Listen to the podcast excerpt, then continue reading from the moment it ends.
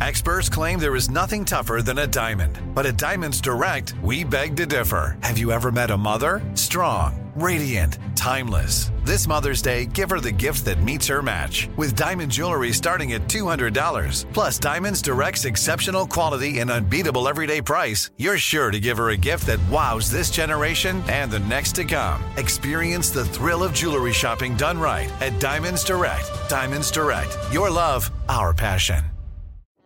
In the recent history of documentary filmmaking, one scene stands out above all the hot mic bathroom confession of Robert Durst in The Jinx.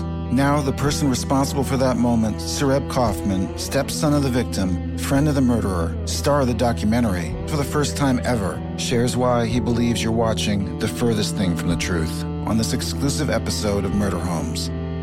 Listen to Murder Homes on the iHeartRadio app, Apple Podcasts, or wherever you get your podcasts.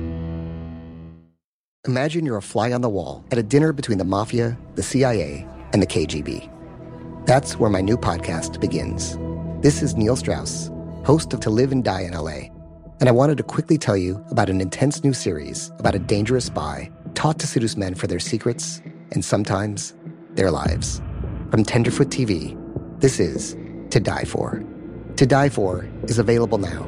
Listen for free on the iHeartRadio app, Apple Podcasts or wherever you get your podcasts.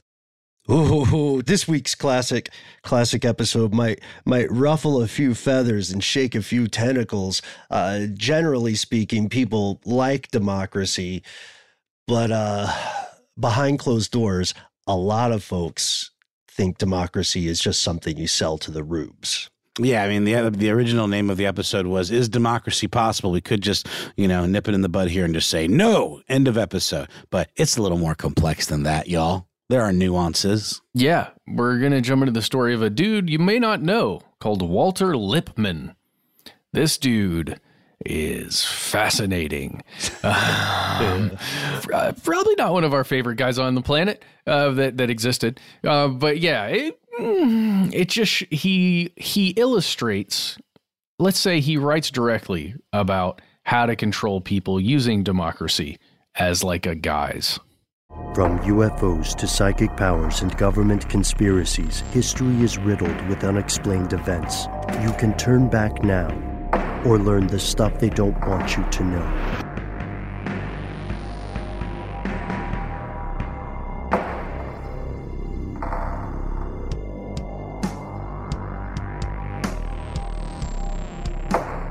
Hello, welcome back to the show. My name is Matt. They call me Ben. Our compatriot Noel is away for the moment, but never fear. Our super producer Paul Decant is here. Most importantly, you're here, and you are you. That makes this stuff they don't want you to know. Now, you may recall our very first episode ever on a, a gentleman named Edward Bernays, one of the most important and uh, slightly obscure, at least until our episode came out, thinkers in history. Right, yes, the the man commonly known as the father of public relations, the uh, most famous uh, most famous relative of Sigmund Freud in our modern age. Both of those things are true. If you're a fan of this show and you haven't listened to that episode of the podcast, uh, it is one of the few that Matt and I categorically recommend you listen to and share with your friends, family, and colleagues. Without going too far into what happens in that episode, let's put it this way. Edward Bernays is the reason that you and your loved ones, as well as your enemies too, probably, practice several things that seem normal today. Seem normal. Yeah, because you know that very, very quickly, it's insane how quickly people can become accustomed to something, something that is not normal and then all of a sudden becomes normal to the average individual, to an entire community perhaps, or even civilization as a whole. Something that was never done before mm-hmm. and now it's normal.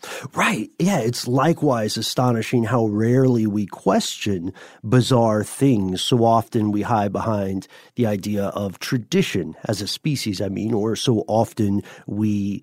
Uh, we don't ask fundamental questions about why something is framed the way it is or presented the way it is.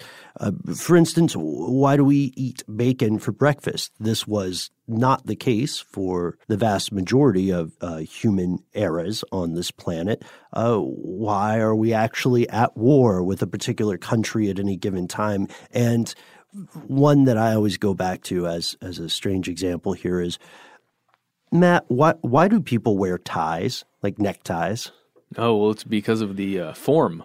It's all about form, not so much function. Ah, Yeah, it just looks really good to have that line going down the chest. mm, someone's read a couple of uh, fashion guides. I see. Yes, make it work. so there, yeah, that's that's a good point. We did earlier on a different show that we've worked with in the past called Brain Stuff. We looked at the origin of where neckties come from, and Matt, you are spot on correct. Was I actually correct? It serves no function. Oh, okay, good. It's Yeah. not. I was I was uh, talking from the tuchus. it's not a. It's not a functional thing. A tuchus is more uh, functional than a necktie. so, leading to this, why why does a country work a certain way? Folks, think about the government in the country that you live in today, or the governments in countries you used to live in, right? How closely does the government in practice adhere to the theory of government as outlined in your country's constitution or other documents? Yeah. Uh, ours is, you know, getting it right for some of the most part. Well, most people, regardless of where they live, will generally agree that there is at least some degree of difference between the government on paper and the government in practice, right? Mm-hmm. And in some cases, this can seem like a relatively obscure difference, right? Or it can seem like a, a matter of persnickety, nitpicking interpretation. But speaking of obscure, uh, today's episode focuses on another figure, sort of like Bernays, uh, another profoundly important, equally obscure historical figure, Walter Lippmann. Now, when we say he's obscure, we mean to the public, to the everyday Joe and Jane walking around. Uh, they probably don't know uh, who Walter Lippmann is. I did not know who this person was until we started thinking about this episode and reading some of the materials. Um, just like Edward Bernays, but the but these gentlemen were very much well known within circles of the powerful. I think we should at least like put that out there. Right. Like they were they were the guy. Yeah, yeah. The oh, we were. Uh, it's funny because uh, before Paul, Matt, and I went on air today, I brought in a uh, a fancy glass Yes. for my typical coffee uh, because we are talking about the elite. And uh, It looks like an absinthe glass, got to be honest with you. well, I'll tell you what, it is, uh, truth be told, not as convenient as the regular mug or cup that I would typically use, but you know, tradition, right? Oh, So, very uh, nice. So here are the facts about Walter Lippmann. As we said, nowadays, Walter Lippmann is, let's say, obscure enough that were you to walk on a on the average city street and ask someone, you know, identify the following figures, say, you know, Neil Armstrong. Probably know that. Know he's some sort of astronaut, maybe. Yeah. At, at the least, uh, identify, you know, the, the current or past presidents. They probably, probably at least recognize the name of past presidents, right? Uh, but if you said who's Walter Lippmann, they would say, I, I don't, does he does he own the grocery store? I don't know. Uh, unless, of course, you were asking someone in Harvard, and then the answer might very well be, I think that's a building on campus. Yeah, I'm pretty sure it's the Lippmann building. Mhm. But as you said, Matt, in his day, this man was profoundly influential uh, and remains so. So let's get to know him a little bit. Walter Lippmann was born on September 23rd, 1889, 1889 in New York. He was a, a, child of privilege. He attended the Sachs School for Boys before uh, matriculating into Harvard. Now, uh, Sachs, by the way, S A C H S, you might recognize that name somewhere with a Goldman in front of it. Maybe. Right, like Goldman Sachs. Yes. Um, and this is uh, where he studied at Harvard uh, under the famous philosopher and novelist George Santayana. Mm-hmm, uh, who was a teacher of numerous other uh, numerous other people who went on to become uh, literary lions. You know, T.S. Eliot would be one of the most famous examples. Mm-hmm. Then, uh, in May of 1910, he began his career in journalism as a cub reporter with the Boston Common after he dropped out of his uh, the master's course that he was taking at Harvard University. And this this is interesting because we found a couple of different things in the research.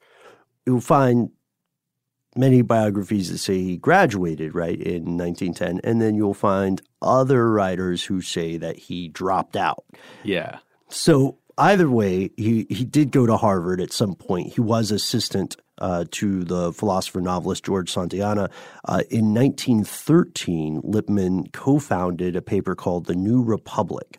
It's a liberal American magazine that published articles on politics and and the arts. And uh, in that same year, he published a book called A Preface to Politics. And his writing, his philosophy at this time, in this early phase, garnered the attention of one Woodrow Wilson.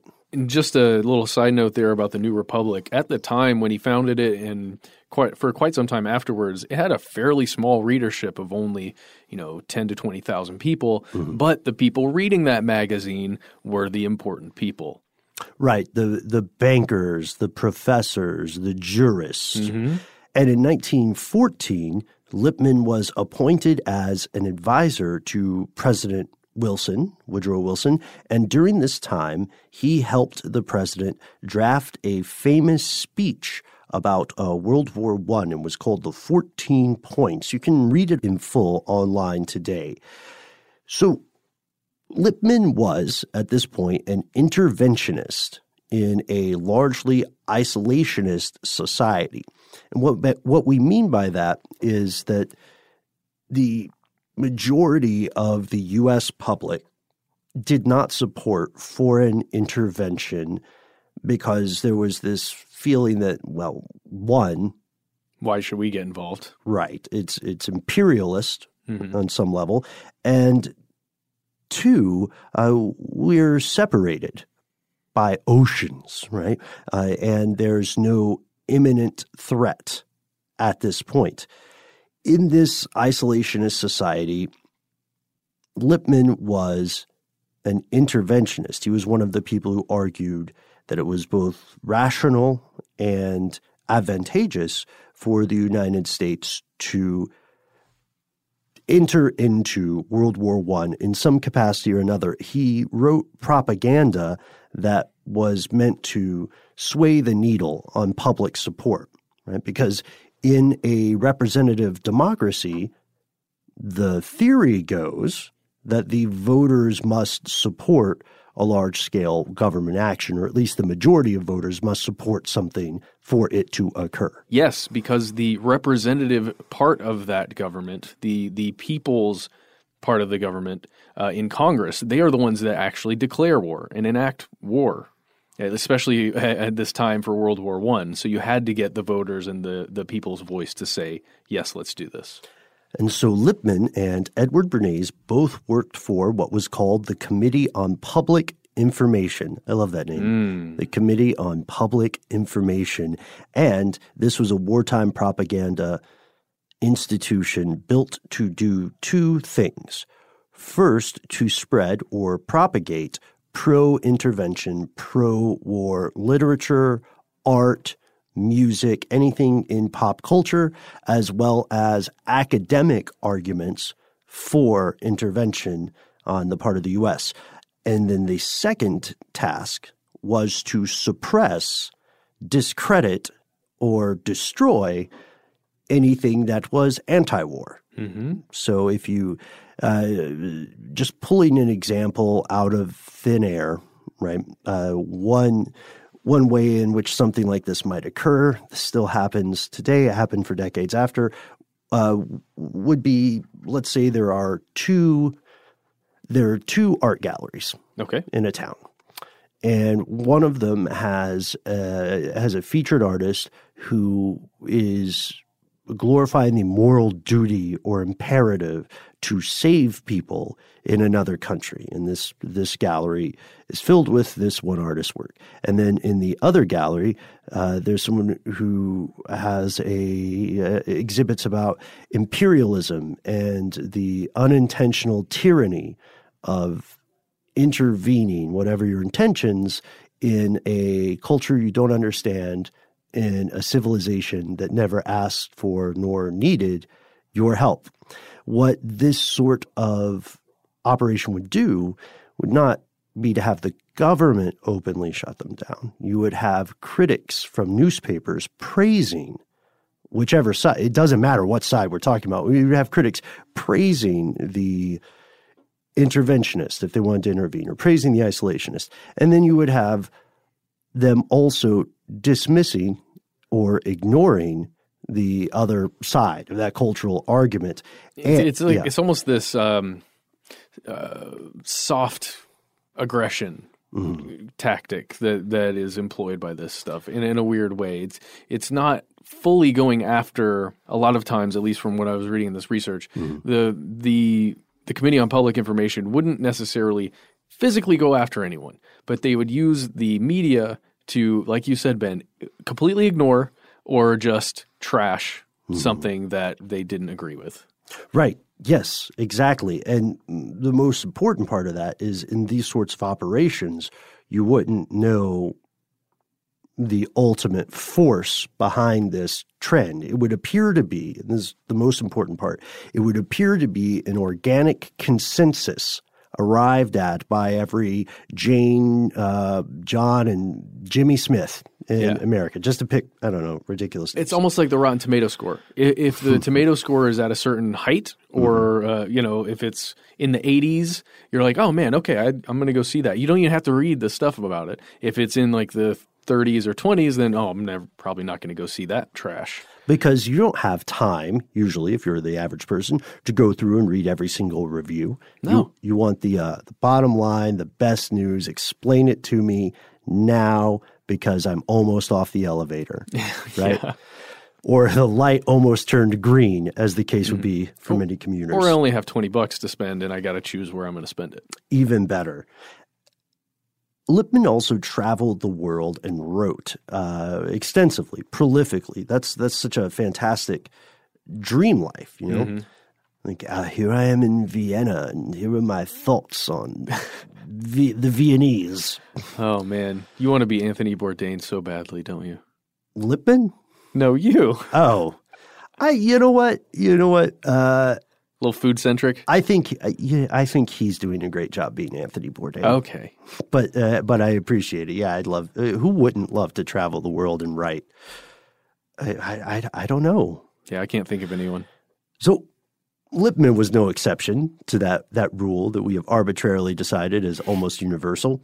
So then on September 8th, 1931, uh, Lippmann's column for the New York Herald, which was called Today and Tomorrow, love that title, it first appeared, and eventually this was syndicated to more than 250 newspapers within the United States, and then another 25 other nations. And then it also won two Pulitzer Prizes, one in 1958 and another in 1962. So in his day, Walter Lippmann was a world famous columnist for the New York Times and other papers of note. And overall, the world held his opinion in tremendously high regard. He lived amid New York's elite and therefore a, a percentage of the world's elite. Uh, he dined with presidents. He would write speeches for them. He advised them in formal and informal capacities. He was a true man behind the curtain. So let's talk about what he truly believed in. Right. Yeah. This is all well and good. But why why is he the subject of today's episode? Uh, is he them? Is he the they and stuff they don't want you to know? What did he actually believe? We'll tell you after a word from our sponsor. Hey, girlfriends, it's me, Carol Fisher. I'm so excited to tell you about the brand new series of The Girlfriends.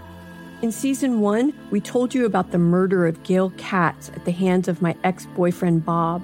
At one point, a woman's torso washed up on Staten Island and was misidentified as Gail. She spent nine years in Gail's grave, and then she just disappeared. It's almost like it's become this moral obligation to find her. And that's what we're going to do find this missing girlfriend and tell her story. With the help of some of your favorite girlfriends from season one, like my producer Anna. Oh my God. My friend Dr. Mindy Shapiro. Hi, it's Dr. Shapiro, and I'd like to speak with the deputy medical examiner. And of course, Gail's sister, Elaine Katz. Having no closure, it kills you. Join us as we try to solve a 35 year old cold case. It's not going to be easy, but it's going to be one hell of a ride. what? I can't believe this. Listen to season two of The Girlfriends, Our Lost Sister on the iHeartRadio app, Apple Podcasts, or wherever you get your podcasts. In the recent history of documentary filmmaking, one scene stands out above all the hot mic bathroom confession of Robert Durst in The Jinx. Now, the person responsible for that moment, Sareb Kaufman, stepson of the victim, friend of the murderer, star of the documentary, for the first time ever, shares why he believes you're watching the furthest thing from the truth on this exclusive episode of Murder Homes. Listen to Murder Homes on the iHeartRadio app, Apple Podcasts, or wherever you get your podcasts. This is Neil Strauss, host of the Tenderfoot TV True Crime Podcast, To Live and Die in LA. I'm here to tell you about the new podcast I've been undercover investigating for the last year and a half. It's called To Die For. Here's a clip.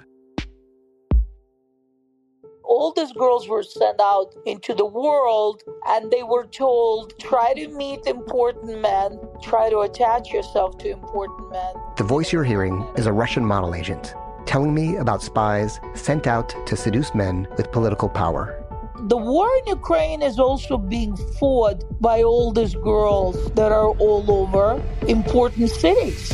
For the first time, a military trained seduction spy reveals how the Russian government turns sex and love into a deadly weapon. If you want to kill your target, it's easy. You just seduce him, take him somewhere, start having sex, and then he's very vulnerable, so you can kill him easily. To Die For is available now Listen for free on the iHeartRadio app, Apple Podcasts, or wherever you get your podcasts.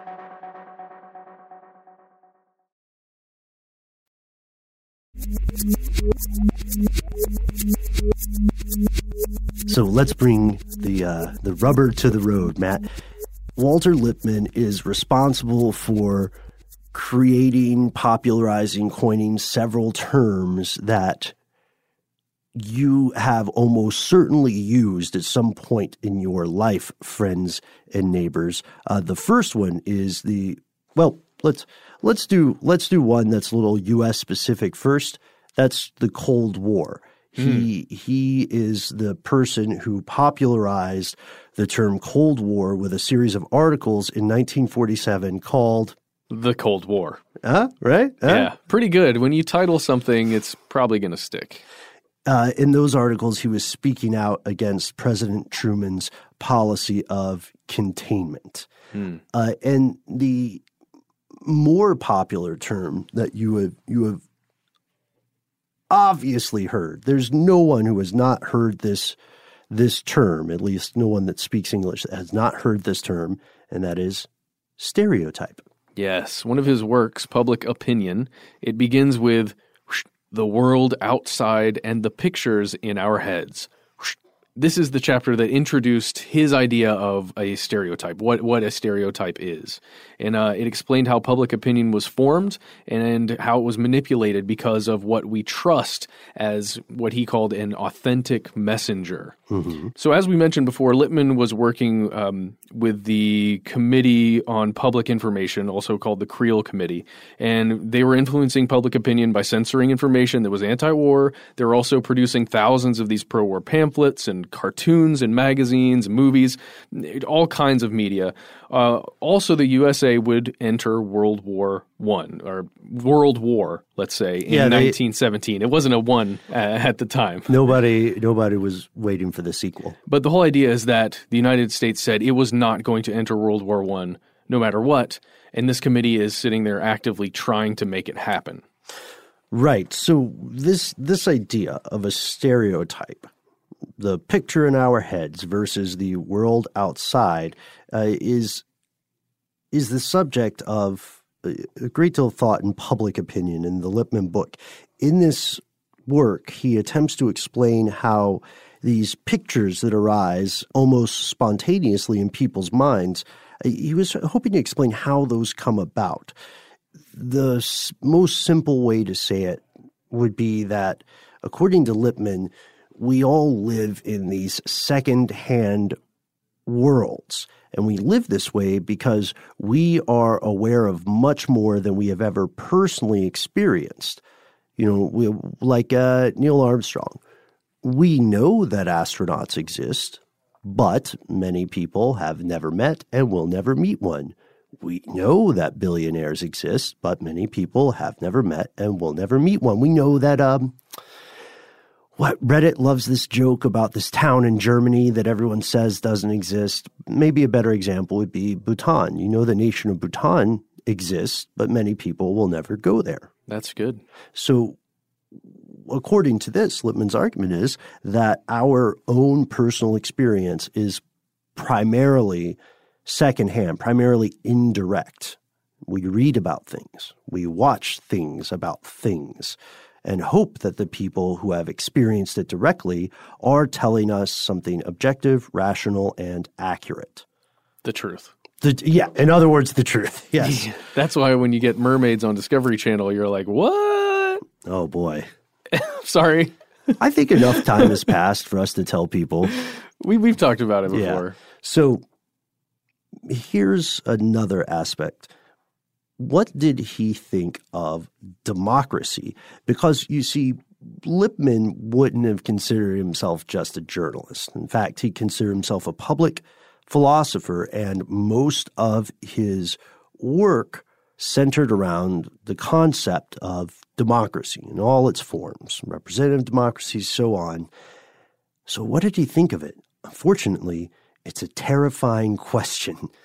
Early on, he was optimistic about this American or U.S. flavor of democracy. He embraced what uh, we would call a, a Jeffersonian perspective. He believed that the American public would become intellectually engaged in political and world issues and that they would fulfill the ultimate role of the public, right? Which is to be an educated electorate. Not only does everyone vote, but everyone understands the issues at play and why they're voting the way that they do. If you ask them who the uh, if you ask them who the county commissioner is going to be and why, they would know. If you ask them about humanitarian spending in, you know, Yemen or in Mauritania or something, not only would they know their position on it, but they would know why. Yeah. Do you support engaging Germany and defending Poland or, you know, some something to that effect? And you would hope that the person would come back with a reasoned argument about why or why not. Mhm. That would be nice.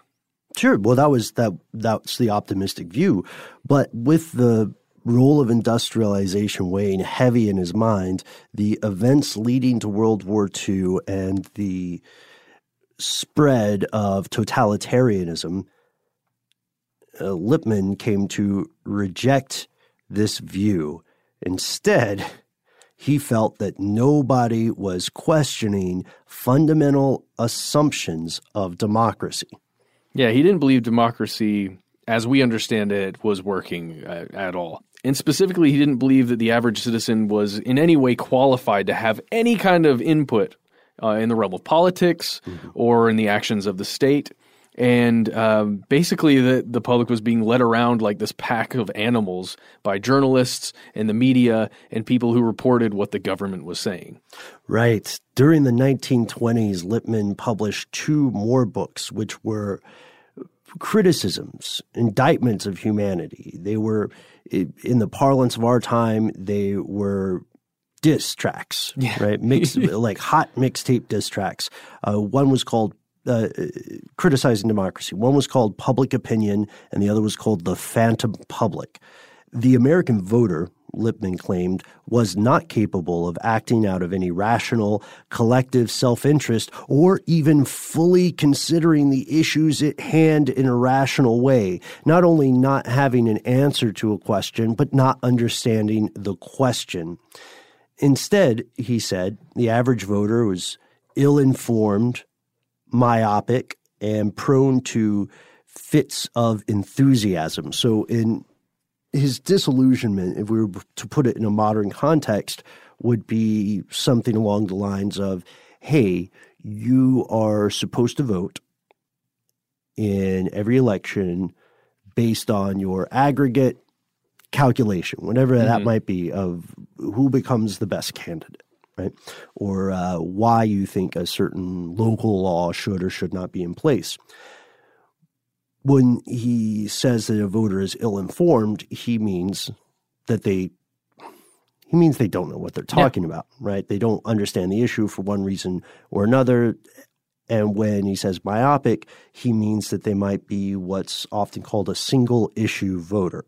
Someone who says, well, I will typically vote, you know, for a certain ideological standpoint or a certain party line, but the only thing I really care about is, you know, the um, the the illegality of owning a wildebeest. I think Yeah. it should be illegal. I think that you know the country's going to hell in a handbasket if one more person can own a wildebeest.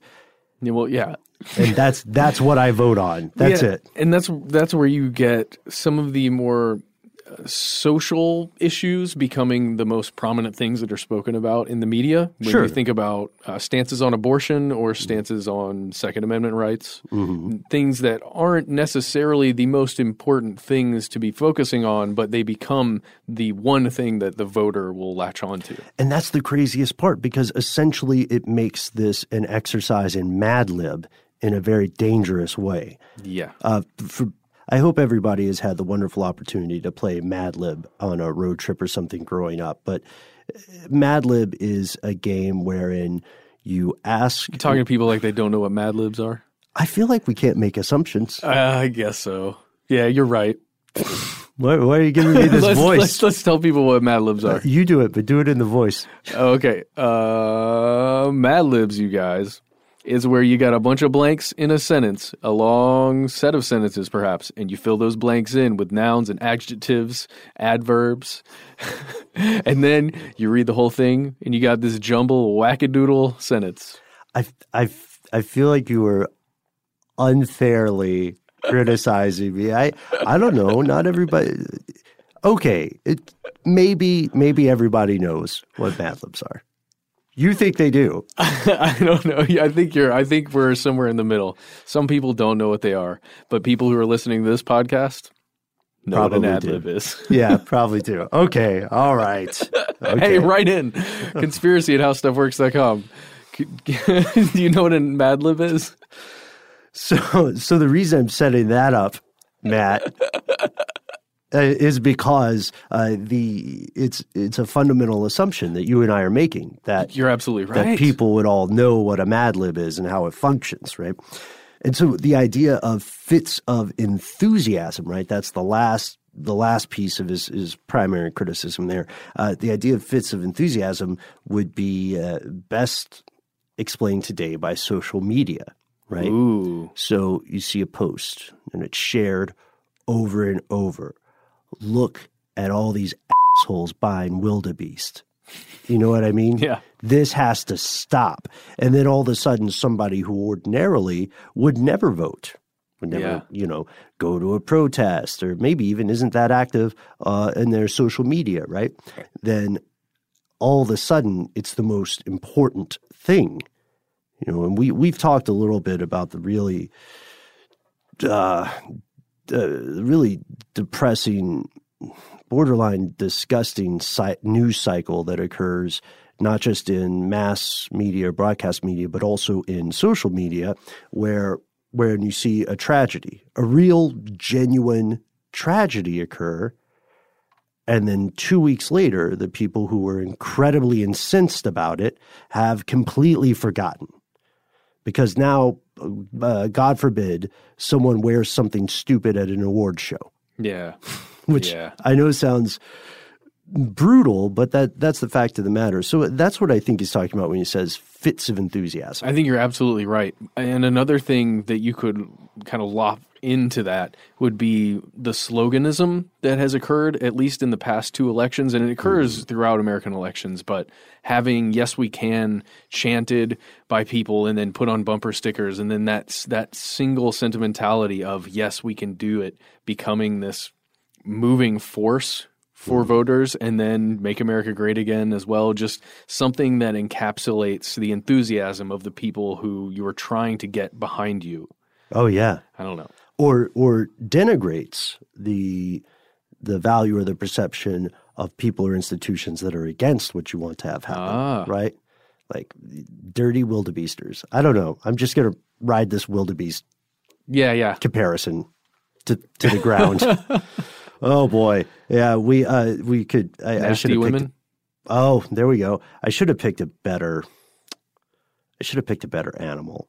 I think wildebeests are great. I, I'm actually I'm learning about wildebeest uh, for an unrelated thing. Happens to the best of us. Sounds a little sketchy, but it's a it's a true story. Uh, write in, let us know about your experiences with wildebeest. So this this idea that voters will tend to not know what's going on, will tend to focus on only one thing, and will tend to uh, Im- impulsively lash out in sporadic bursts or impulsively participate in sporadic bursts rather than continually exercising the rights and responsibilities of citizenship. Uh, this, he argued, was being used to insidious advantage by other forces in play. Yeah, he thought other parts of the government perfected the art of manipulating the public. It's this uh, idea of manufacturing consent. You might recognize that phrase from uh, some of Noam Chomsky's work. He took it directly from Walter Lippmann, and he's stated that before. Um, like, you know, it's this idea of 1984. Right. We've always been at war with East Asia. Oh, man. Right? I thought we had always been at war with Oceania. Another one of Lippmann's beliefs was that uh, the American people's increasing obsession with consumerism was causing them to have a decreased awareness and concern for pressing public issues. So basically, they were being distracted by constantly wanting to buy new things, upgrade at this point their house, upgrade their lives, um, and the things around them rather than the larger issues that were looming overhead. Mm, okay, I see. So that the idea then that keeping up with the Joneses becomes one of the number one policy issues for a, a household. Well, yeah, yeah. Just the the yeah, you're absolutely right. The policy issue is now within the home and the clothes that you're wearing and the food that you're eating, and it's just it doesn't matter if there's something going on in Europe. Right. I see all these people posting these high minded, sanctimonious arguments about owning wild animals, but do they even have a refrigerator? Do Yeah. they even have cable? And where are they posting them in the 1900s? No, like a bulletin board? Uh, that's what it is. A- the community bulletin board. Yeah, at the corners, at the uh, general store. Mhm. Yeah, good call though, Matt. Uh, so he felt that journalism was partially to blame for this because it was not fulfilling what he saw as its correct duties, which, again, in theory, on paper, would be providing rational, accurate information. And one big issue for him in this regard was what was known as muckraking, or what we call uh, investigative journalism, if we want to put a necktie on it. Uh, and he he objected to this because he saw it as a means to foment distrust of public institutions and officials. And then Lippmann wondered, you know what? Why should someone who isn't a physicist have a voice in conversations about physics? And you know, that makes sense right? If the if the physicists of the world are all in one room and they're arguing about the the the latest theory in physics, right? And and what we can learn. The future uh, mm. rushes toward us, infinite in its promise and its danger. And then there's one guy who's not a physicist. He's just like in the room. He's a psychiatrist. Okay, sure. He's qualified in something else, maybe. He's a psychiatrist. What what what can he lend? to this conversation. I, I, happen to think a psychiatrist would be able to lend a lot of insight into a conversation with physicist. Well, yeah, he just he's he can't spell very well, so he saw the sign on the door uh, with the committee of physicists, and he thought he was in the right place. Oh, there we go. That seems to make sense, right? On some level. So Lippmann, if you can imagine him scratching his chin for a second here, he thinks, yeah, that checks out.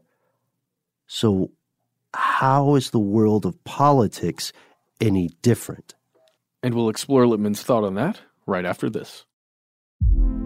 Hey, girlfriends, it's me, Carol Fisher. I'm so excited to tell you about the brand new series of The Girlfriends. In season one, we told you about the murder of Gail Katz at the hands of my ex boyfriend Bob. At one point, a woman's torso washed up on Staten Island and was misidentified as Gail. She spent nine years in Gail's grave, and then she just disappeared it's almost like it's become this moral obligation to find her. And that's what we're going to do find this missing girlfriend and tell her story.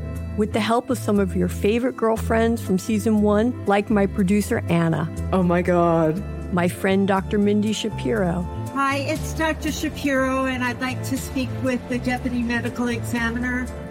And of course, Gail's sister, Elaine Katz. Having no closure it kills you. Join us as we try to solve a 35 year old cold case. It's not going to be easy, but it's going to be one hell of a ride. what? I can't believe this. Listen to season two of The Girlfriends, Our Lost Sister on the iHeartRadio app, Apple Podcasts, or wherever you get your podcasts. In the recent history of documentary filmmaking, one scene stands out above all the hot mic bathroom confession of Robert Durst in The Jinx. Now, the person responsible for that moment, Sareb Kaufman, stepson of the victim, friend of the murderer, star of the documentary, for the first time ever, shares why he believes you're watching the furthest thing from the truth on this exclusive episode of Murder Homes. Listen to Murder Homes on the iHeartRadio app, Apple Podcasts, or wherever you get your podcasts. This is Neil Strauss, host of the Tenderfoot TV true crime podcast, To Live and Die in LA. I'm here to tell you about the new podcast I've been undercover investigating for the last year and a half. It's called To Die For. Here's a clip. All these girls were sent out into the world and they were told try to meet important men, try to attach yourself to important men. The voice you're hearing is a Russian model agent telling me about spies sent out to seduce men with political power.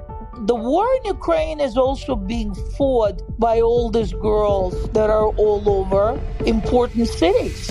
For the first time, a military trained seduction spy reveals how the Russian government turned sex and love into a deadly weapon.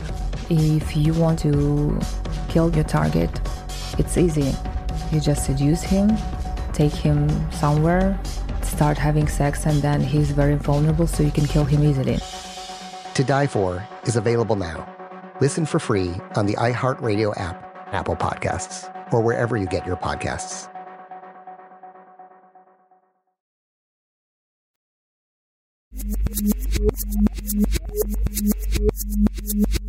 This is the dangerous part. No single individual, Lippmann thought, could easily understand the complexity of the modern world. There's just too much stuff going on. Furthermore, he believed that the idea of an authentic public opinion, meaning a consensus or agreement formed by people who were knowledgeable about public affairs and interested in public affairs, he believed this was mainly a myth. This was a unicorn. This was winning the lottery 17 times in two weeks. I guess it could happen. Yeah.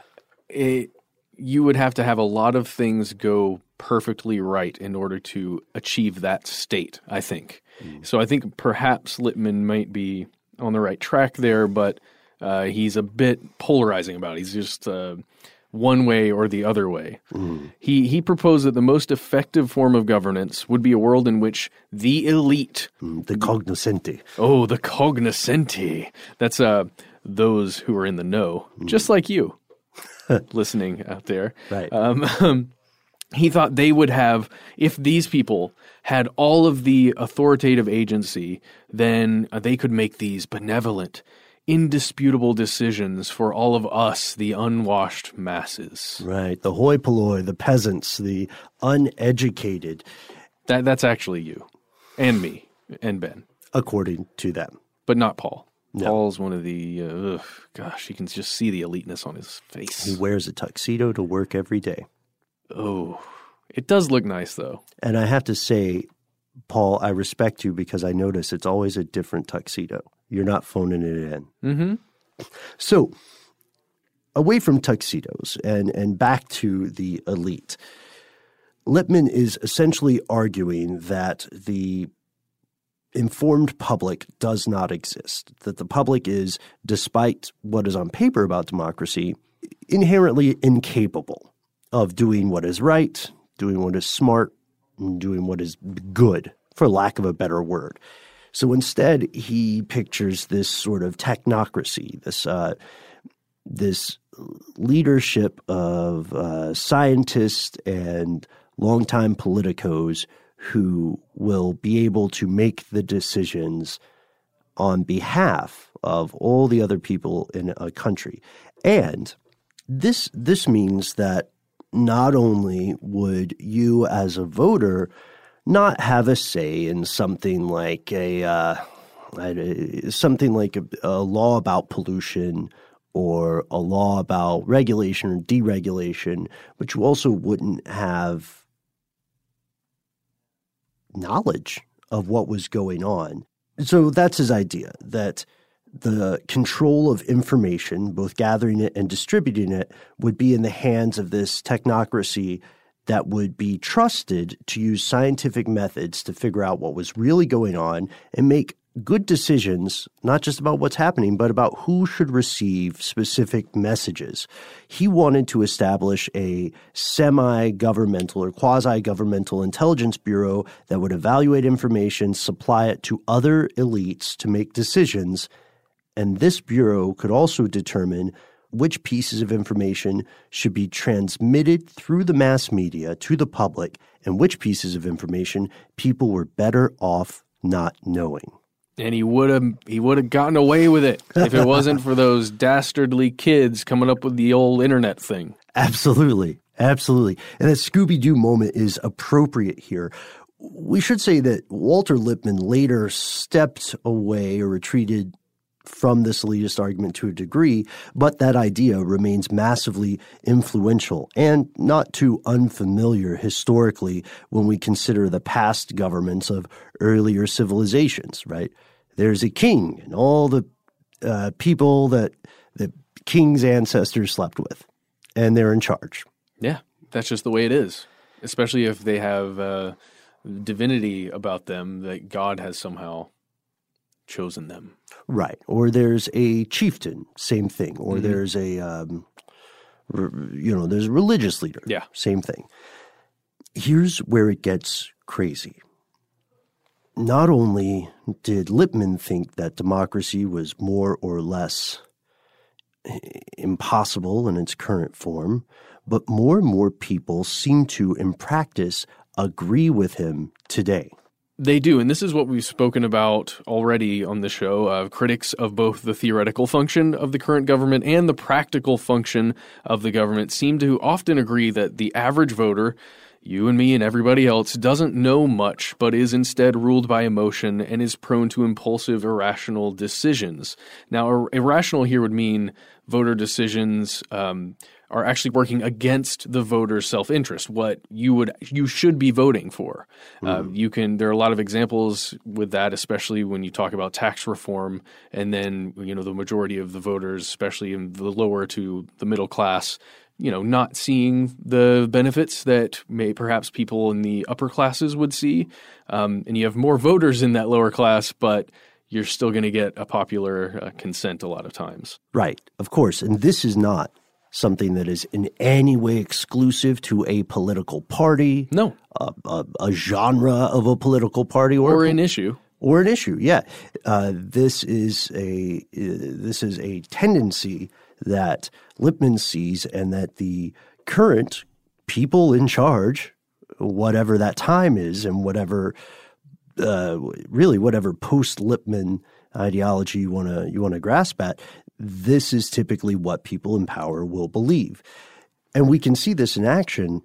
There's an interesting tendency here because later critics, such as uh, William F. Buckley on the on the right side of American politics, or Noam Chomsky on the left side, both saw special interest as the ultimate decision makers in too many political discussions.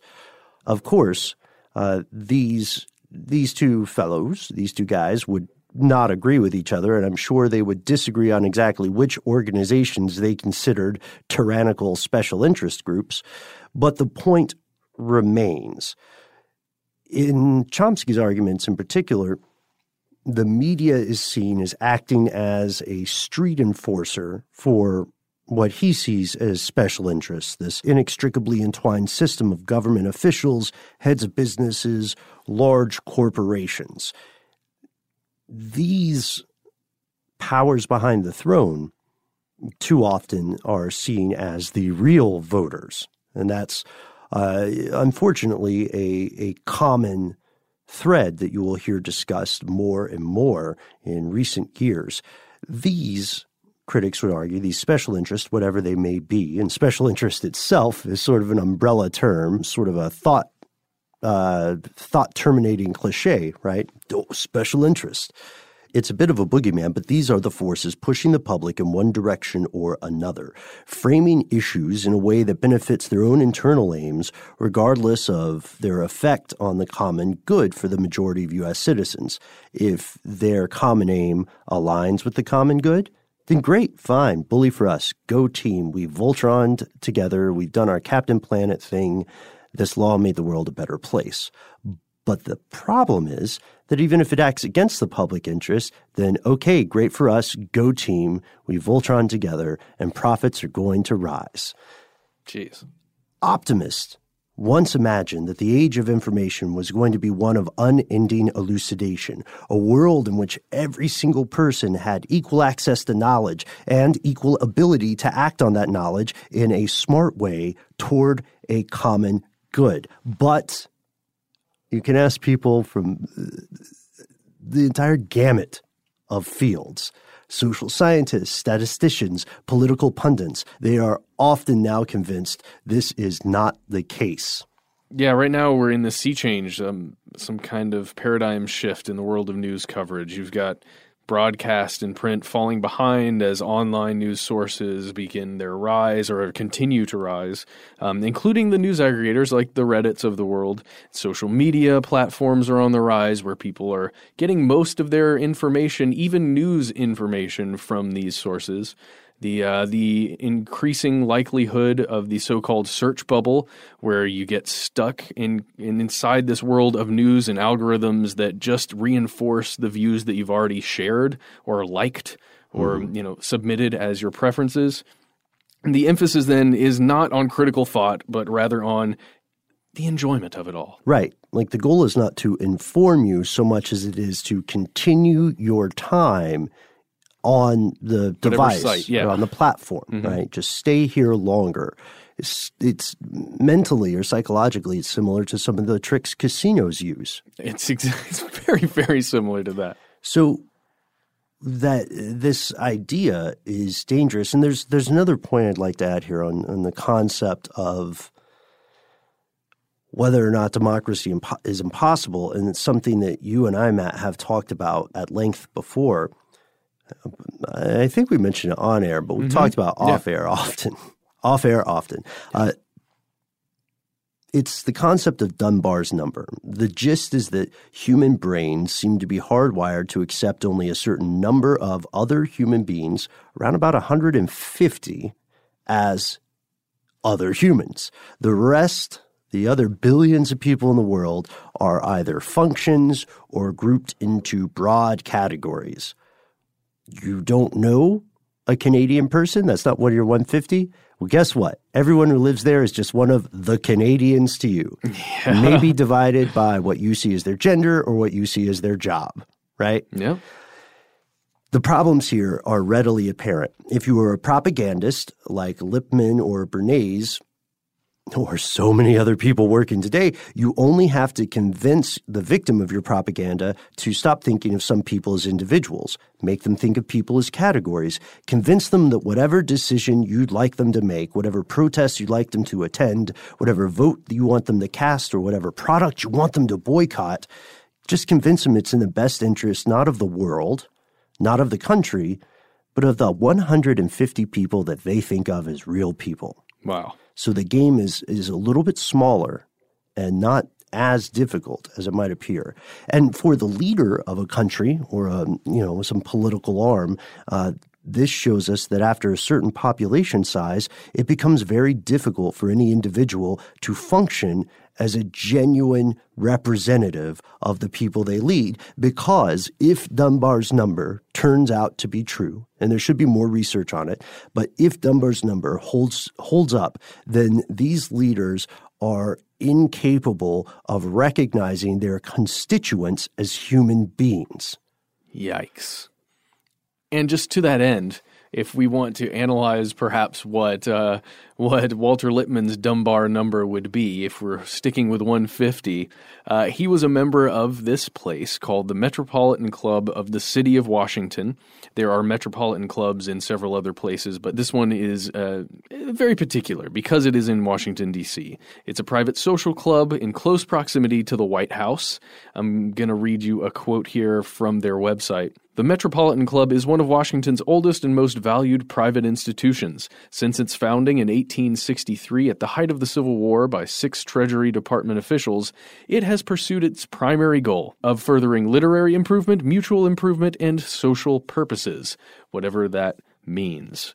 Other members of this social club included influential journalists, policymakers, and, quote, nearly every U.S. president since Abraham Lincoln.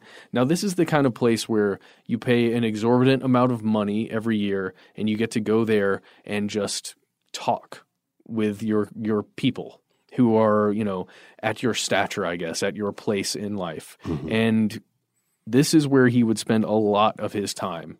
And you can imagine that if these are your 150 people, because there were, I think, 1,200 active members around the time, 12 to 1,400 members, I mean, you can't go much higher than that. Sure. And then it, it seems from a uh, biographical note there, it seems pretty logical that he would say, you know who should be in charge? The people I know. the people from the Metropolitan Club. It's not that different from most human reasoning. Who should be in charge? The people that you know. There you and go. the people that you like that you have experienced firsthand, right? Yep. So we have to ask ourselves when we feel like we are making a decision, especially if we are making a decision on something that would affect the course of our government, the course of our community, whatever. It doesn't have to be. I know this has been heavy on uh, the political aspects because of Lippmann's background, but it doesn't have to be that. You have to ask yourself how much of if, if your mind and your actions are a car, how much time are you at the wheel? And how much time are you riding shotgun? And when you are not driving, who is? This appears to be the stuff mass media doesn't want you to know, at least according to Walter Lippmann. And again, he may seem obscure today, but like Bernays, his legacy remains relevant today. And to conclude today's episode, we have to ask you where is democracy as a concept going? What what trends do we see? Is the age of spontaneous, almost endless information helping or hurting what so many people have praised and criticized for centuries now? And where is the American public going in specific? Yeah. Do you think we are all distracted and disinterested to the point of not being able to make decisions, informed or otherwise, for ourselves? Um, just maybe you personally. Do you feel that way? I know sometimes I feel that way, depending on the day. Uh. And that's the end of this classic episode. If you have any thoughts or questions about this episode, you can get into contact with us in a number of different ways. One of the best is to give us a call. Our number is 1 833 STDWYTK. If you don't want to do that, you can send us a good old fashioned email. We are conspiracy at iHeartRadio.com. Stuff They Don't Want You to Know is a production of iHeartRadio. For more podcasts from iHeartRadio, visit the iHeartRadio app, Apple Podcasts, or wherever you listen to your favorite shows. In the recent history of documentary filmmaking, one scene stands out above all the hot mic bathroom confession of Robert Durst in The Jinx. Now, the person responsible for that moment, Sareb Kaufman, stepson of the victim, friend of the murderer, star of the documentary, for the first time ever, shares why he believes you're watching the furthest thing from the truth on this exclusive episode of Murder Homes. Listen to Murder Homes on the iHeartRadio app, Apple Podcasts, or wherever you get your podcasts. Imagine you're a fly on the wall at a dinner between the mafia, the CIA, and the KGB. That's where my new podcast begins. This is Neil Strauss, host of To Live and Die in LA, and I wanted to quickly tell you about an intense new series about a dangerous spy taught to seduce men for their secrets and sometimes their lives. From Tenderfoot TV, this is To Die For. To Die For is available now. Listen for free on the iHeartRadio app, Apple Podcasts or wherever you get your podcasts. I'm Diosa. And I'm Mala. We are the creators of Locatora Radio, a radiophonic novela, which is a fancy way of saying a, a podcast. podcast. Welcome to Locatora Radio, Season 9. Love at First Listen. We're older, we're wiser, and we're podcasting through a new decade of our lives. This season, we're falling in love with podcasting all over again and getting to the heart of our stories. We're going places we've never gone before, and we're bringing you along with us. With new segments, correspondence, and a brand new sound sound. Season 9 is kicking off with an intimate interview with Grammy Award winning singer songwriter Natalia Lafourcade. What's giving you hope right now? Well, when I see what music does to people, it gives me a lot of hope. If you liked Locatora before, you're going to love season nine. Subscribe to our show and you'll see why Locatora is your prima's favorite podcast. Listen to Locatora Radio as part of the My Cultura Podcast Network, available on the iHeartRadio app, Apple Podcasts, or wherever you get your podcasts.